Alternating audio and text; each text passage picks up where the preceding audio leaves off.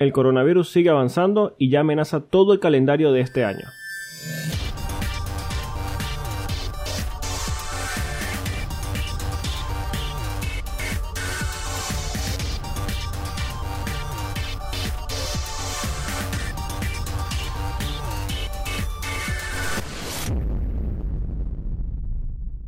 Bienvenidos a un nuevo episodio de Efecto Coanda. Estamos en el episodio número 43 y el segundo de esta segunda temporada. Como siempre, con nosotros los señores Rubén Carballo y Alex Reyes. Señores, ¿cómo están?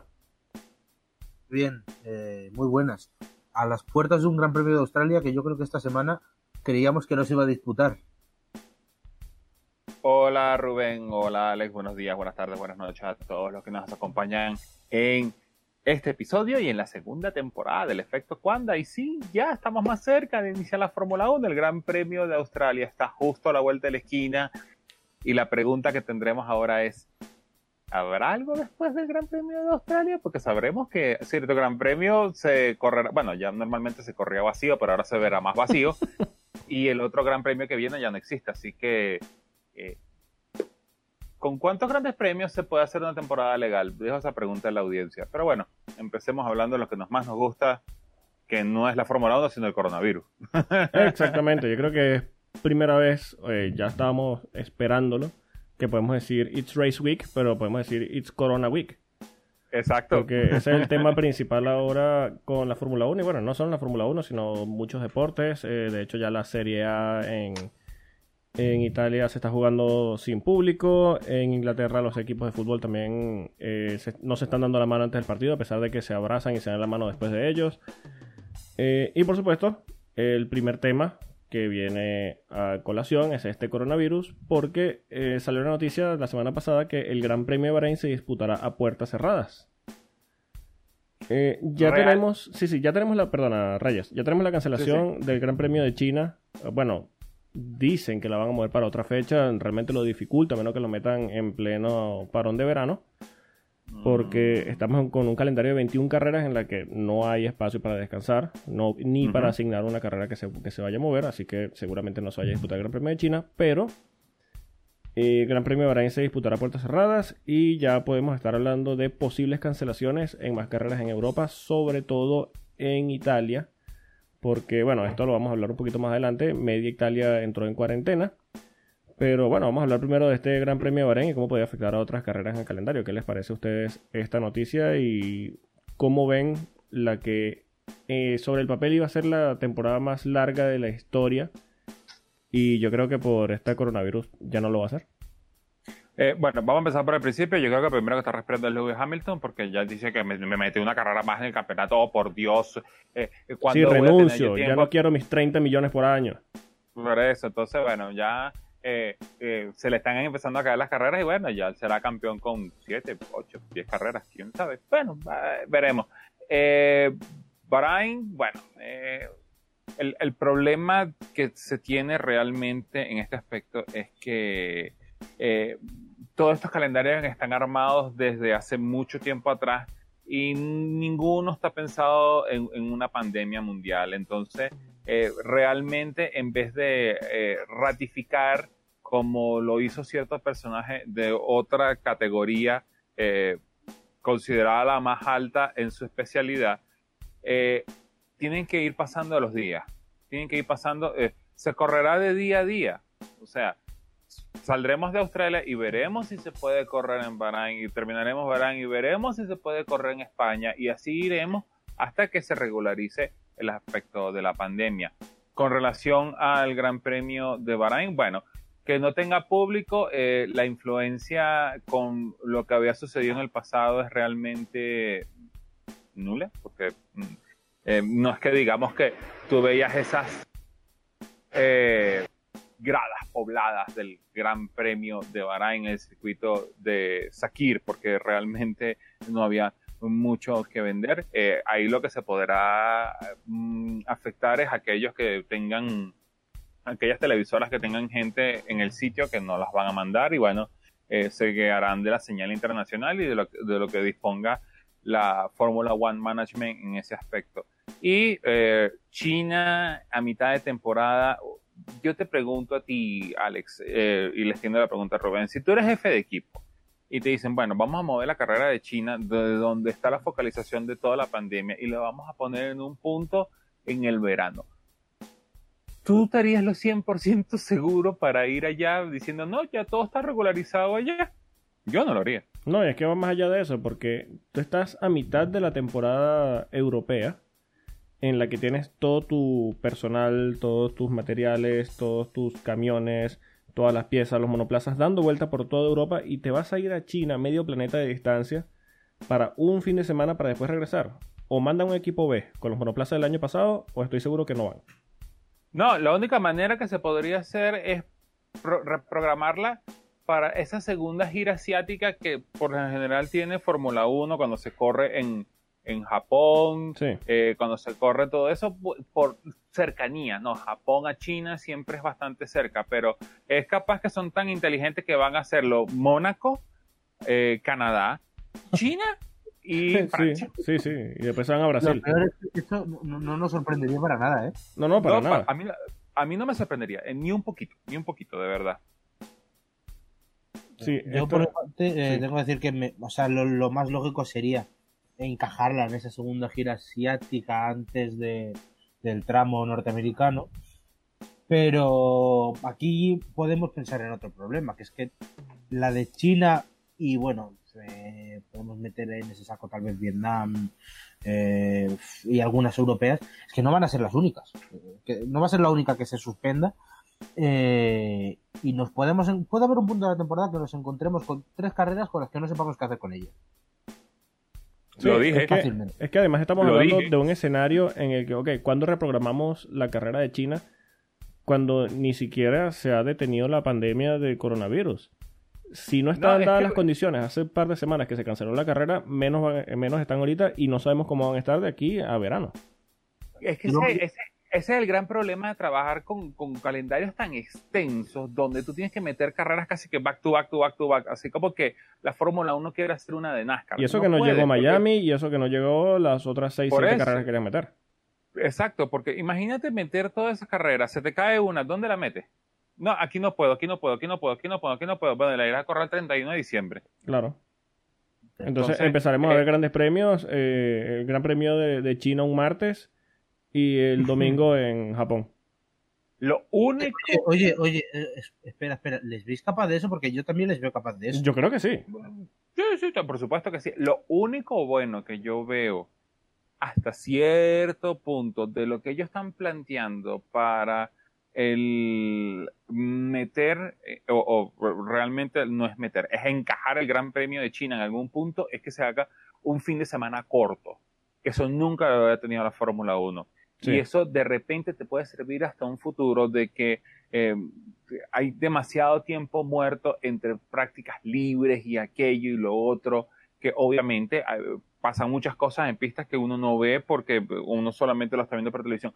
Pero si ellos logran reducir el tamaño del tiempo de que se puedan gastar estando en un, gran premio, oye, a mí me parecería chévere hacer una especie de, de, de estilo como lo hace la Fórmula E eh, en la mañana clasificas y en la tarde corres. Se acabó. Recoge tu cosa y vámonos. lo tienen muy fácil. Un sábado, bueno, ponle que tienen que hacer un martes, miércoles. Ah, el miércoles o el martes metes los dos libres, en la mañana el miércoles haces clasificación y, por la tarde haces carrera. Ah, eh, Yo te aseguro que ningún piloto se va a quejar. El, el, verdadero problema aquí serían las televisiones. porque hay varias televisiones que le metes una carrera un miércoles eh, o un martes igual la has hundido.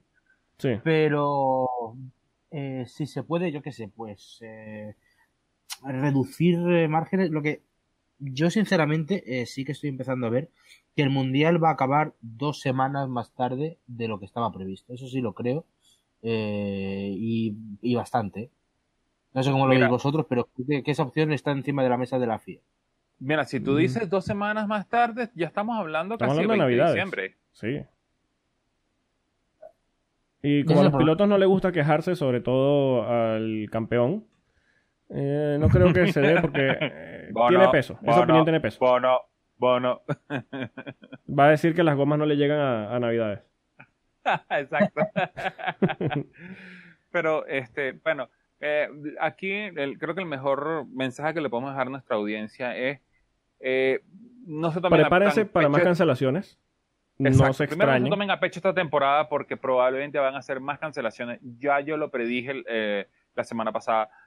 China no va a ser la única que se caiga. Probablemente yo estoy viendo a cuatro y creo que me voy a quedar corto porque hay que ver cómo, cómo se extiende el aspecto de, de esta pandemia porque eh, a pesar de que estamos ya a principios de marzo, todavía no ha pegado fuerte, porque ahora es que se están empezando a ver en otros países por fuera de la China, como en, como en Italia, eh, hay varios casos en Estados Unidos, es más, eh, eh, el Gran Premio de Qatar de MotoGP no se realizó esta mañana, cuando grabamos esto hoy domingo. El Gran Premio de Tailandia está cancelado o lo van a mover para final de temporada y ellos iban a debutar en el circuito de las Américas. Y, y, toda la zona de Austin está bajo cuarentena. Es más, suspendieron el, el famoso South by Southwest, el, la, el festival de cine que hay ahí, porque no, no quieren que haya concentración de gente. Entonces, eh, tienen, que, tienen que mentalizarse de que esas carreras que de repente les puede gustar a ustedes, no las pueden ver porque, o no van a suceder porque realmente el coronavirus no le va a dar chance. Eh, perdemos un gran premio de, de, Mónaco, se puede pasar, podremos perder un gran premio de Brasil. Eh, eh con Rusia no importa, llévatelo. Perdona, y acaba de haber un infarto en la sede de Liberty Media. sí. Sí, bueno, pero son elementos que pueden pasar. Se puede caer Mónaco, se puede caer España, se puede caer eh, el Gran Premio Británico, que es uno de esos grandes premios. El Gran Premio ruso, bueno, no importa, eso es que se lo lleven, nadie lo quiere. Pero. Eh, Yo creo que nadie se molesta si se cae eh, Francia. No, no. No, por lo menos hasta que llegue ese nuevo circuito en, en Stalingrado, digo, perdón, San Petersburgo. Eh, vamos a ver no, qué. No, no, no, no, no eches para atrás, estaba bien dicho. Ah, bueno, está bien. Pero bueno, eh, ese es el mejor consejo que le podemos dar. Estén pendientes en nuestras redes o en las redes de su gente favorita sobre la materia de la Fórmula 1 y prepárense para ver de lo que estaba considerado ser la campaña más larga de la historia de la Fórmula 1 a una de las más cortas. Sí. Eh, voy a hacer una pregunta, por cierto. Eh, eh, ¿Creéis que países europeos serán capaces de adoptar la medida de Bahrein? O sea, ¿os imagináis, por ejemplo, un gran premio de Países Bajos sin público?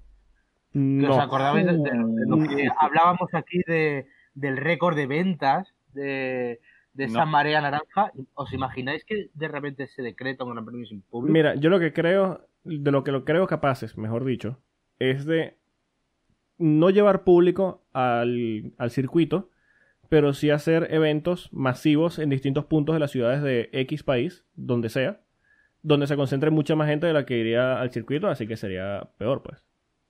De eso sí los veo capaces. No, bueno, yo, por ejemplo, yo el caso de Sambor lo veo muy difícil de que se echen para atrás. Primero porque, bueno, ya vendieron el 80% de lo que quedaba antes de que se acabara el año. Y segundo, ellos vienen de remodelar el circuito y esa factura no la va a recoger ni la FIA, ni la FOB, ni Liberty Media. Esa factura la tiene que recoger el circuito de Sambor con lo que vendan en entrada.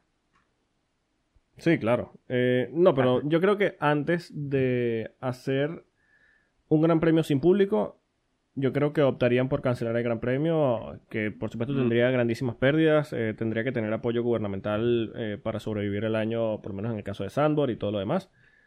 Pero es como quitarle el público a una carrera como Monza.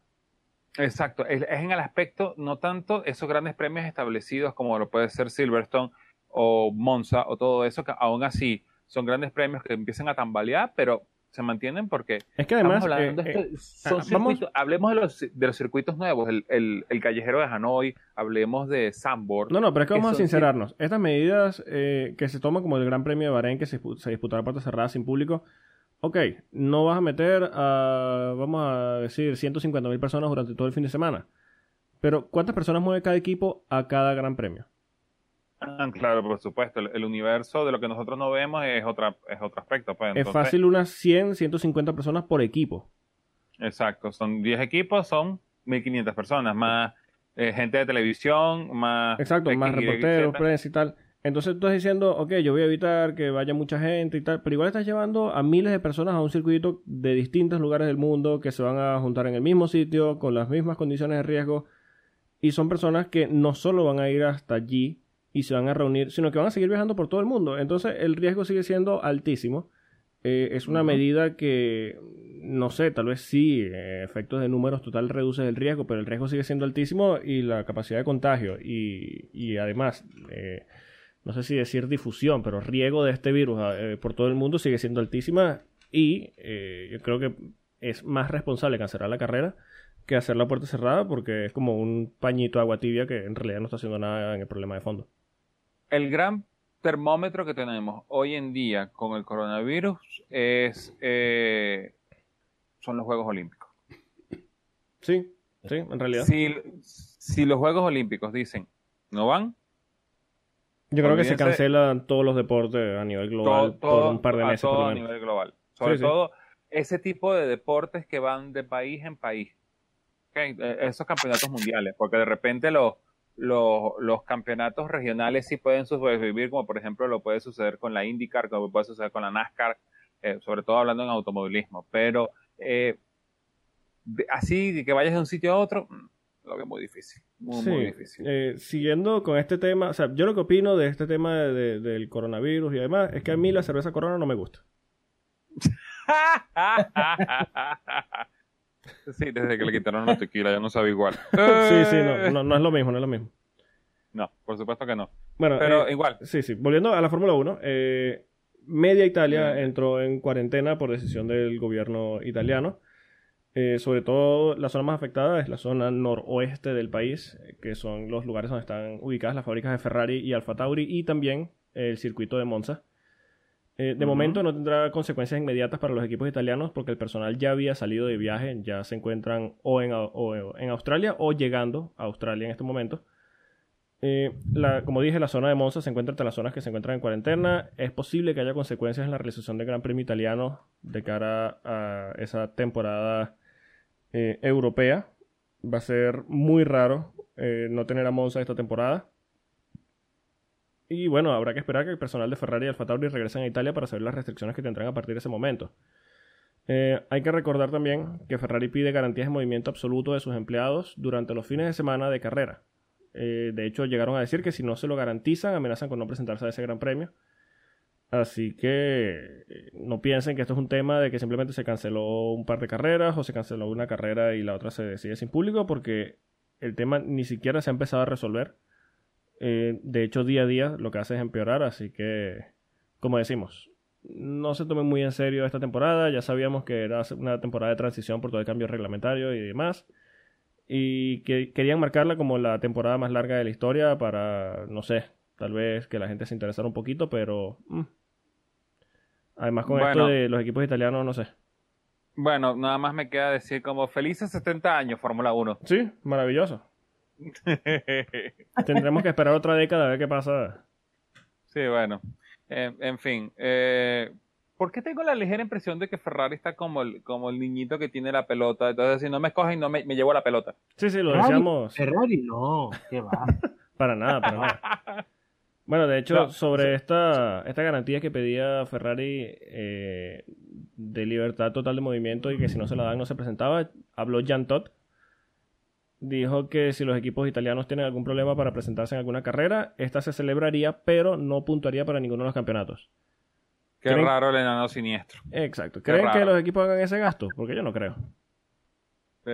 Hay que recordar a la gente que Jan Todt, antes de ser presidente de la FIA, fue director general de carreras de Ferrari en Fórmula 1. Y jefe que, de equipo y demás. Sí, Al- pues- algo- lo mejor de esto es que no va a ser la primera, la última vez en el programa que hablemos de favores de la FIA Ferrari. Así que a nadie debería sorprender este movimiento. Pero ojito lo de no puntuar carreras, que igual hacemos un mundial a 11. ¿eh? Mm, Bueno, eh, Puede ser. que, que- que viva la Fórmula 1.5. No, y el tema es, si fuese otro equipo, si fuese Racing Point que diga no voy, Todt tú. diría lo mismo. No, le dijera, "Oh, ese, ese es tu problema, no el mío. Le, le dirán, bueno, no vayas, no tienes dinero de premios, pierdes todo el- lo, lo que hayas eh, depositado hasta ahora por inscripción del campeonato y nos vemos de aquí a 10 años cuando te vuelva a dar licencia para que te inscribas. Exacto, eso me recuerda mucho a la a, a cuando Bernie Eccleston todavía era el dueño del Coroto y entonces eh, Un saludo a Bernie le- que seguro nos está escuchando. Sí, por supuesto. Eh, el, el gran emperador Palpatine, este, de, y ah, ahí tenía alguna carrera con, con situación de lluvia extrema, donde los pilotos de- decían, mira, que no se puede correr, que aquello, que lo otro, y decía Bernie, bueno, yo sencillamente los reuní y le decía, ustedes todos son pilotos, ¿ustedes quieren cobrar? Sí, bueno, súbanse.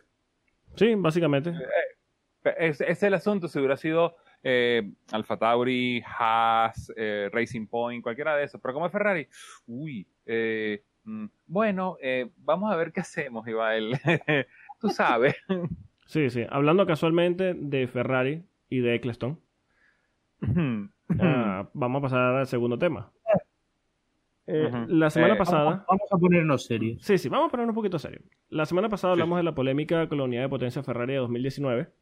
Ujú. Eh, después de levantar sospechas por su potencia, la FIA inició una investigación que finalmente decidió terminar con un acuerdo confidencial con el equipo italiano. Eh, esto hizo que 7 de los 10 equipos de la parrilla enviaran un comunicado durante la semana donde amenazaban con tomar acciones legales si la FIA no aclaraba de qué se trataba este acuerdo. La FIA a mitad de semana envió otro comunicado diciendo que si bien las explicaciones de Ferrari no los había dejado del todo satisfechos, no podían demostrar con total certeza la ilegalidad de la unidad de potencia, por lo que llevar el caso a una corte iba a ser innecesario, así que decidieron llegar a un acuerdo con el equipo italiano. Este comunicado no dejó, por supuesto, satisfecho a ninguno de los equipos. Eh, piden más clara- aclaratorias a la FIA. eh, consideran que es necesario saber con certeza si Ferrari obtuvo alguna ventaja competitiva de manera ilegal durante la temporada 2019. Tiene lógica que los equipos pidan esto, pero también hay que hablar de lo que dice Bernie Eccleston, de que los equipos tienen que demandar a la FIA, por supuesto, ya que él no manda allí. Eh, dice que está metiendo la pullita, saben que cosas que hace Palpatine, el lado oscuro y todo esto. Ya, ya va, Polo, la pullita, la pullita lleva como dos kilos de vaselina en la parte de arriba. El torpedo. Una pullita. Dios. Sí, bueno, básicamente, eh, no sé qué opinan ustedes de esta guerra de comunicados. Pero es que ya va, vamos, a- vamos, a, hacer, vamos, a, vamos a trabajar en un punto serio. ¿Quién se buscó todo esto? La FIA, porque si la FIA dice, el motor es legal, todo el mundo se queda quieto. El motor es ilegal. Vamos a sancionar a Ferrari. Pero llegamos a un acuerdo confidencial. ¿Qué? o sea, pero no, eso, cuidado. Eso es una medida eh, de cómo es el, el estamento que manda. No le pueden decir nada, pero en el fondo es oh, claramente demostrar que ese motor era ilegal. O sea, unos porque dicen que no pueden demostrar que sea ilegal y la propia Ferrari diciendo que no pueden probar que su propio motor sea legal. Ah, bueno, creo que lo han dejado bastante claro. Lo que pasa es que la FIA no puede salir y decir, ah, bueno, es que pensábamos, es que tal, y llegamos a este acuerdo, que al final, no sé vosotros lo que pensaréis, a mí me suena, vale, sabíamos que era ilegal, vale, nos venía muy bien en ese momento que lo fuera, y cuando dejó de sernos útil que fuera ilegal, lo chapamos un poco, y ya está. Claro, es que yo recuerdo durante la temporada pasada que salió el, el comentario de, de Christian Horner que decía cuando pasaba el Ferrari por delante de él que olía a no, no sé qué fruta ya. Eh, ahí empezaron las sospechas, empezó toda esta, esta investigación y claro, coincidió con esa, ese extra de potencia con el que volvió Ferrari después del parón de verano, cuando Leclerc empezó a ganar carreras, a hacer todas las pole position de la temporada. Eh, la pregunta es sencilla para la FIA y deberían ser capaces de, responderla, de responderla. ¿El motor cumple con el reglamento o no? Es así de sencillo y Eh. eso es lo que piden aclarar los demás equipos.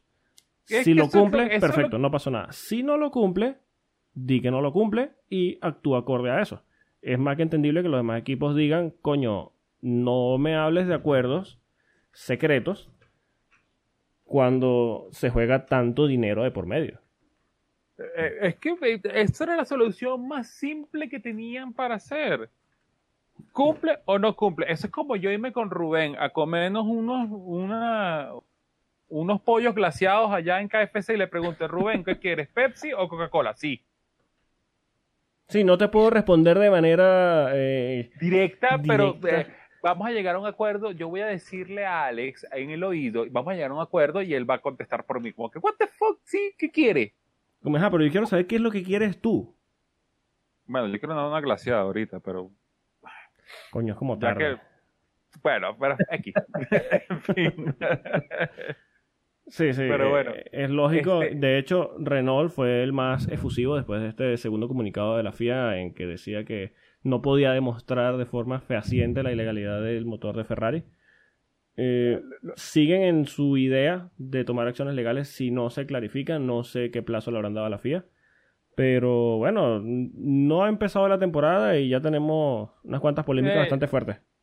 Lo que pasa es que el, gran problema que tuvo todo este asunto desde su nacimiento es que el primero que lo dice es Christian Horner. Y todo el mundo conoce quién es Christian Horner. Christian Horner es el revuelo de mierda más grande que existe en la Fórmula 1. sí, a él le encanta remover a ver qué consigue, porque él necesita que se cree voz dentro del paddock para que él pueda meter sus carros donde pueda. Pero es que la Fórmula 1 también se juega así. Por eso, pero aún así, cuando, cuando uno que, que, que, ya está conocido, que está en estas aguas, ve Christian Horner, dice, no, que hay algo malo con el motor de Ferrari, ah, Christian Horner. Lo mismo si lo dijera Cyril. Claro. Que ahora Cyril, bueno, eh, eh, eh, primero ve, los vidrios de tu casa para que veas que están todos partidos antes de estar preguntando de todo eso. Pero lo dijera una gente como de repente Frank Tost, o lo dijera Toto Wolf, o lo dijera uno de esos que son serios de verdad, un, un Otmar Schnauzer, el de, el de por, ah, como se llame, la vaina esa rosa, eh, eh, realmente dice, ok, aquí está pasando algo malo. O el mismo Gunther Steiner, pero aquí está pasando algo malo. Pero como lo dicen ellos, dicen, ah, lo están haciendo es por, por joder, por joder. Yo quiero ver también cómo Drive to Survive va a presentar esta guerra de comunicados.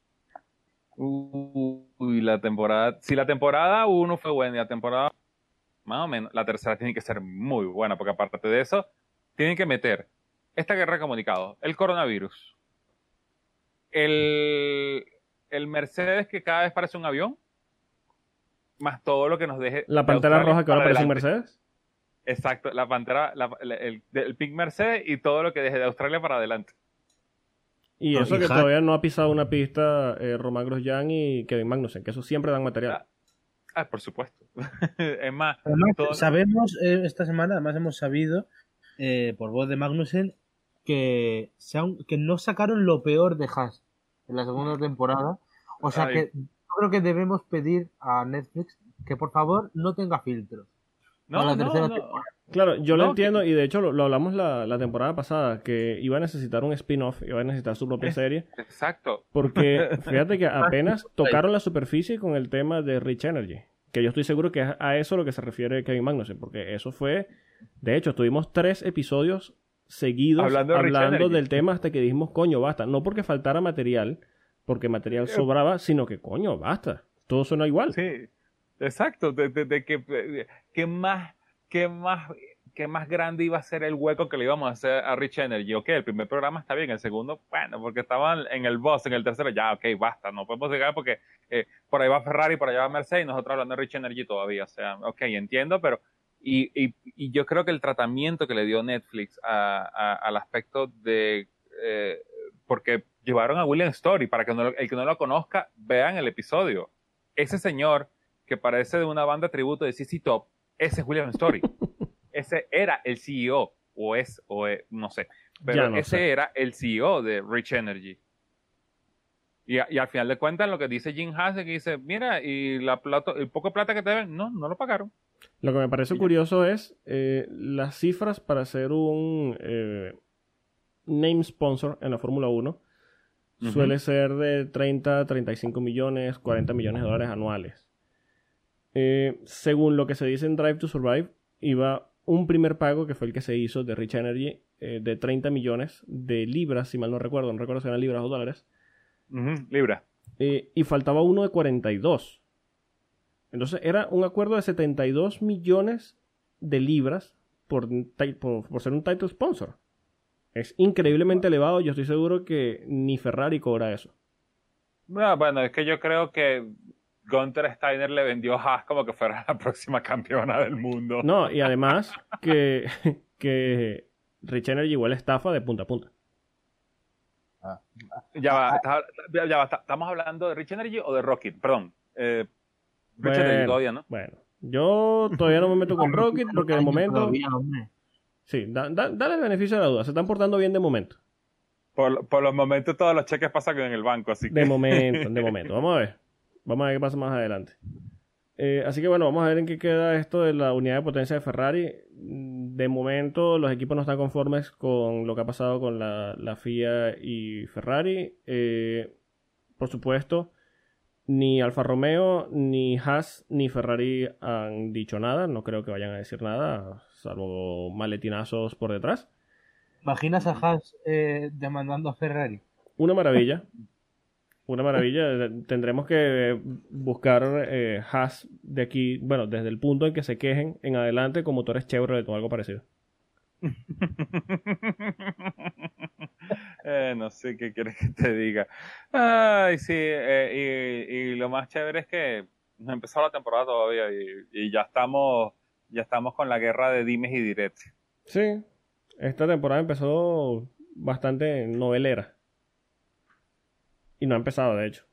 Y bueno, Exacto. precisamente como no ha empezado y va a empezar, estamos de previa al Gran Premio de Australia. Señores, Race Week, como dicen todas las cuentas de Fórmula 1 a partir de ya.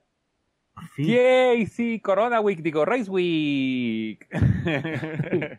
Curioso que se hable tanto de coronavirus cuando Heineken paga tanto, ¿no? Sí, ¿verdad? Coronavirus. Bueno.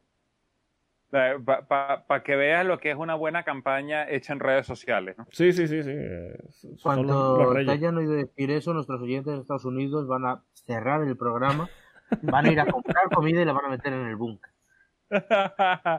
Preferiblemente Applebee's, eh, KFC, Sí, sí. Domino's, Pizza Hut. Van a cargar sus bazucas, van a cargar su, su ametralladora, sus fusiles y, y se van al búnker. Pero, pero- pero es que me- lo, lo que me parece tan cómico, fíjate, eh, Heineken acaba de debutar un comercial con Nico y, y Keke Rosberg, muy bueno. eh, eh, algo así es en la línea de, eh, de que papá que hijo es mejor que Nico, no importa que, que Nico haya ganado el campeonato del mundo y al final del día eh, él puede manejar al papá fuera de un evento porque se estaba tomando una Heineken doble cero. Y yo no sé cuánto se gastaron en hacer ese comercial, pero ¿cuánto se gastó Corona en hacer esta Mira, campaña de publicidad? Mira, yo sé que los creativos de Heineken nos están escuchando ahora mismo y les voy a dar una idea. Heineken Virus. Un comercial. Una persona tosiendo en la calle, la pantalla se va a negro, a nadie le gusta Corona, toma Heineken. Ya está. Exacto, eso es todo lo que te... Sencillito. Puedes mostrar un Sencillito, hombre. cementerio también, si quieres hacer varias versiones. Ya, ya, bueno, ya nos estamos Bueno, bueno, poquito eh, nada, ¿qué, qué, qué, qué crees que nos va a dejar este fin de semana? Bueno, Mercedes llegó el año pasado como el segundo favorito tras los test. Recuerdo, no sé, bueno, recuerdan eh, que decíamos aquí, todos los periodistas decían que Ferrari iba a dominar de punta a punta. Llegó la clasificación de Australia y Mercedes le metió siete décimas. Eh, mucho se habla de que nadie sabe dónde está cada quien hasta Australia, pero la realidad es que hay que esperar hasta la tercera o cuarta carrera. Así que esta es una de las razones por las que Australia es tan divertido, porque tiene poco que ver con lo que se ve en el resto de la temporada. Así que bueno, le- les devuelvo la pregunta, ¿qué podemos esperar de Australia?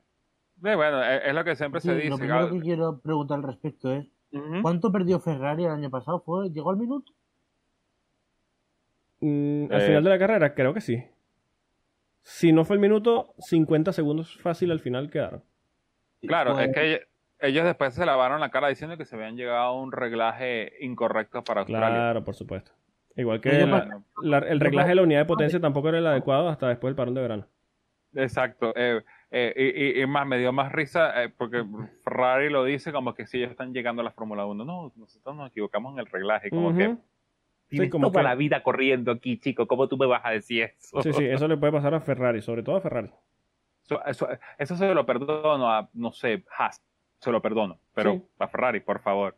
Eh, Has hablado- has hablado de Haas, que encima fue su mejor carrera de la temporada. Eh, Bueno, por eso, por eso. Eh, Porque eh, pudiera decir William, pero William es otro que viene detrás de ellos, así que de, hecho, de... hecho, en dos ocasiones durante la temporada pasada, Haas volvió a la configuración de Melbourne porque nada de lo que le hacían en el monoplaza en, el en términos de evolución eh, funcionaba. Eh, no, Haas hizo algo muy fácil. todos, o, la mayoría, sé que Alex lo es, Rubén debe serlo, yo estamos todos, todos somos gamers. Entonces cuando algo sale mal, vamos al último salvado. Sí, exacto. Quick save y quick load. Exacto, quick save, quick load, quick save, quick load. Entonces, la, la pregunta, creo que la pregunta que nos va a dejar Australia es, ¿lo de Racing Point es humo o es verdad? Porque ya salieron declaraciones por ahí de que ellos mm, les va a resultar muy difícil evolucionar el chasis. Y lo hablamos la semana pasada. Lo hablamos aquí. Dijimos, Entonces, esto va a marcar qué tan... ¿Eso significa que Australia van a luchar por el podio? Yo creo que sí. Sí, sí, yo creo que sí. de hecho, yo creo que... Eh, a ver, yo no me creo que Ferrari esté tan mal como quieren hacer parecer. Tal vez sí en Australia por como se vio eh, la temporada pasada, como llegó Ferrari y Mercedes a Australia y la diferencia que hubo al final de la carrera. Pero yo creo que el verdadero lugar de Racing Point esta temporada se va a ver aquí en Australia comparándose con Red Bull. Yo creo que ese va a ser su punto de comparación y si es verdad o no. Si están muy por detrás de Red Bull, bueno, ya sabemos que van a estar toda la temporada en el pelotón. Si están luchando de tú a tú, que es lo que parece, eh, habrá que ver si pueden evolucionar el monoplaza. Eh, también lo que hablamos la semana pasada, acaba, acaba de mencionar Reyes, que eh, qué tan fuerte o qué tan descarada es la copia lo marcará el camino evolutivo que tomen con este monoplaza. Si desde ya están diciendo que no saben cómo evolucionar, lo que les va a costar mucho, es porque simplemente ellos no crearon ese monoplaza. Exacto, lo copiaron. Y yo pienso que más que más, claro, Racing Point tiene que poner a, según lo que nosotros hablamos, la, lo que hablamos la semana pasada, eh, que nosotros, ese trío, esa Fórmula 1, eh, Mercedes, Ferrari, eh, Red Bull, nosotros le cambiamos el orden para poner a un Red Bull segundo sobre un Ferrari tercero. Yo creo que Racing Point tiene que apuntar, si de verdad es tan bueno como ellos lo plantean, un punto intermedio entre un poquito más rápido que Ferrari y un poquito más lento que Red Bull. Pero realmente con quien ellos les gusta eh, pelearse es con McLaren en la punta de la 1.5. Ah, porque yo pienso que ellos lo que quieren es lo mismo que hizo McLaren el año pasado, pero mucho más económica. Poder sacar una ventaja suficientemente grande y después irla administrando. Eh, claro, probablemente con, el checo. Sí, sí. Si ellos quieren ser realistas, tienen que apuntar a liderar la, la 1.5. Ahora, este parecido con el W09 eh, y todo esta, este ruido que se generó durante la pretemporada, porque fueron bastante rápidos, bastante buenos, bastante eh, estables, bastante confiables, eh, apuntan a más. Pero yo creo que desde el mismo equipo tiene que calmar un poco las aguas, por lo menos hacia afuera, que están haciendo todo lo contrario. Mm, pero bueno, ya sabemos más o menos lo que esperamos de Racing Point. Quería preguntarles qué espera cada uno de este Gran Premio de Australia. ¿Quién creen que sea la sorpresa? ¿Quién quieren que sea la sorpresa? ¿Y qué pinta a decepción o sorpresa? Eh, lo primero que tenemos que tener en cuenta, yo creo, es que puede llover por las previsiones. No sé si las habéis visto, yo las he mirado antes y está para el sábado un 40% y para el domingo un leve 20%. Eh, y yo creo que eso va a jugar un papel determinante. Eh, creo que delante no va a haber sorpresas, pero detrás yo creo, sinceramente, que va a haber tiros en la zona media. No sé quién la va a liderar. Eh, o sea, bueno, mi decepción yo adelanto que apunta a Ferrari, por supuesto. Y sorpresa atrás, eh, no sé quién, pero lo, que puedo decir es que mi incógnita es claramente McLaren. O sea, no sé si les voy a ver detrás de Renault o les voy a ver apuntando a Red Bull. Eso es mm. lo que no sé. Bueno, el, personal técnico, material y monoplazas y pilotos lo tienen para pelear más arriba. Ahora, habrá que ver qué hacen con el monoplaza del año, del, año pasado, pues, que es la, base del que debería ser este, el de este año. Mira, si nosotros vamos a hablar de la base del, del, monoplaza del año pasado, tienen un monoplaza muy bueno. Eh, espero que en Walking no se hayan equivocado una vez más en hacer una evolución correcta de un monoplaza tan bueno como el que tuvieron eh, en 2019. Eh, yo sí los veo apuntando a, liderar la 1.5. Es más, la mayoría de, todos los eh, expertos dan a Carlos Sainz como el que va a liderar esa Fórmula 1 1.5 muy de seguido de Lando Norris. Para mí, eh, parte de la decepción va a ser Renault, porque Renault de nuevo tiene un, es lo que yo siempre he dicho del, del equipo de Enston, de del equipo francés. Renault tiene una capacidad de dinero que no maneja ninguno de estos y que sencillamente no salen dar para adelante, ni para atrás, ni para adelante, ni para arriba, ni para abajo. O sea, Renault está dando vueltas en un solo círculo. Para mí esa tiene que ser la gran decepción de Australia porque eh, con todo y el tiempo que ellos gastaron en Barcelona probando y aquello eso, no los vi así como que, ah, tuvieron una evolución importante. No, no, no la tuvieron. No la tuvieron. Y esa va a ser la gran decepción porque van a seguir gastando plata, van a seguir haciendo inversión, van a seguir arruinándole la carrera a, Daniel Ricciardo, aunque realmente él se lo buscó. Ahora van, a terminar, van a terminar de arruinarle la carrera a Esteban Ocon. Y no van a hacer nada. No van a hacer nada. Y para mí, lo que puede ser la gran sorpresa de Australia, dependiendo de muchas cosas, y por favor, silencio para esto. Williams se llevar unos buenos puntos aquí.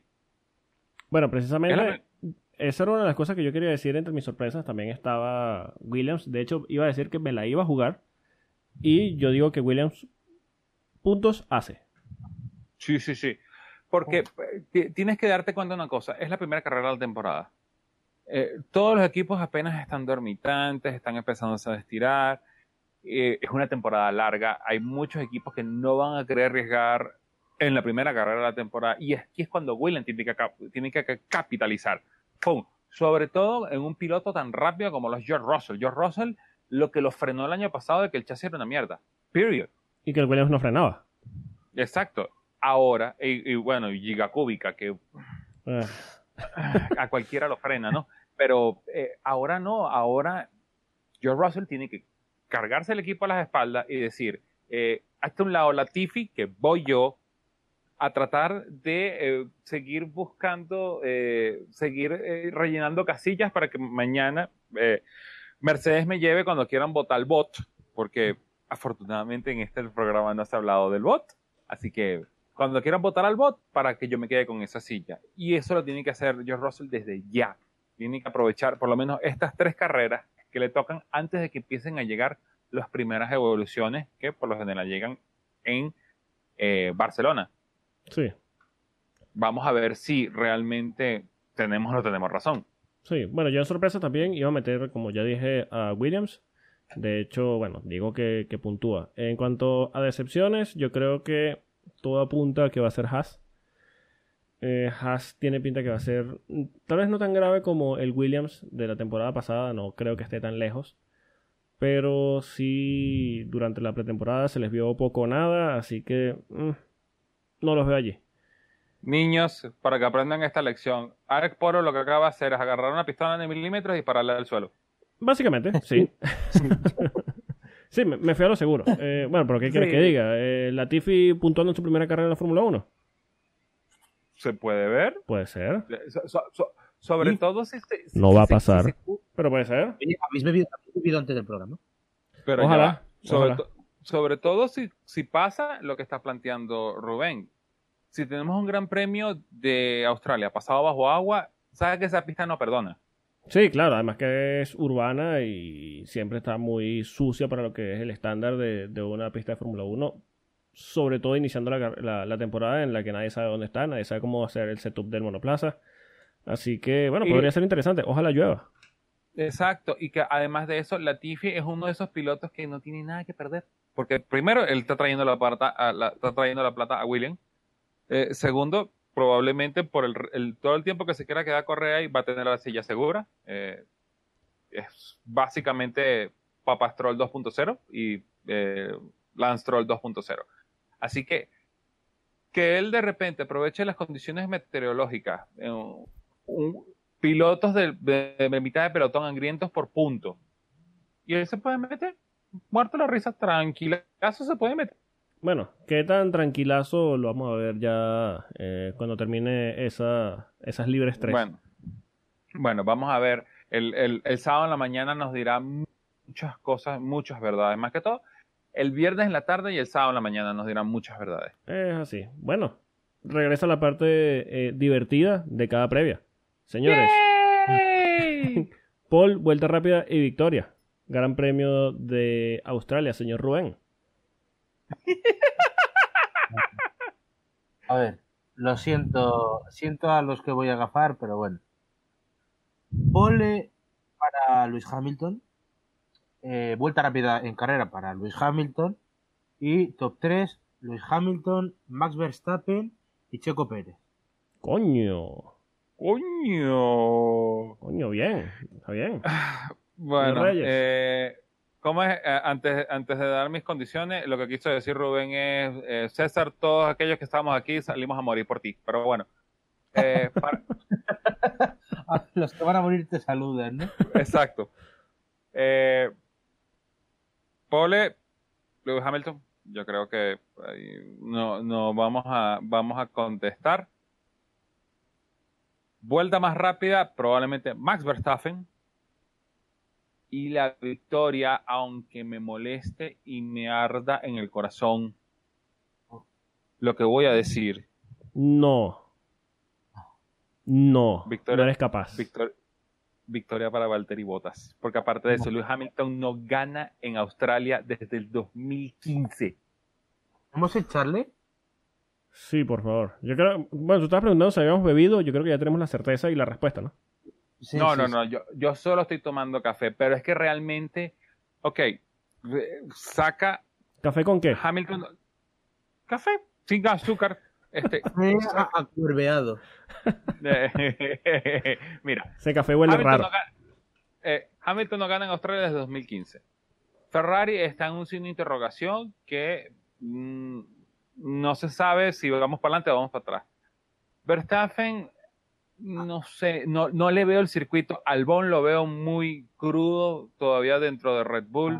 Añádele Alguien que Bottas ganó el año pasado. Eh, eh, Bottas ganó el año pasado, ganó cómodo, ganó tranquilo, jugó a Sí. Michael Self Fuck You.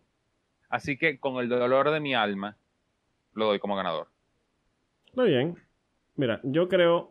Paul. Voy a ser sincero. Y se la voy a dar a. a Nicolás Latifi. ¡Ay, yo- no, no. Alex! No, no, por no. favor.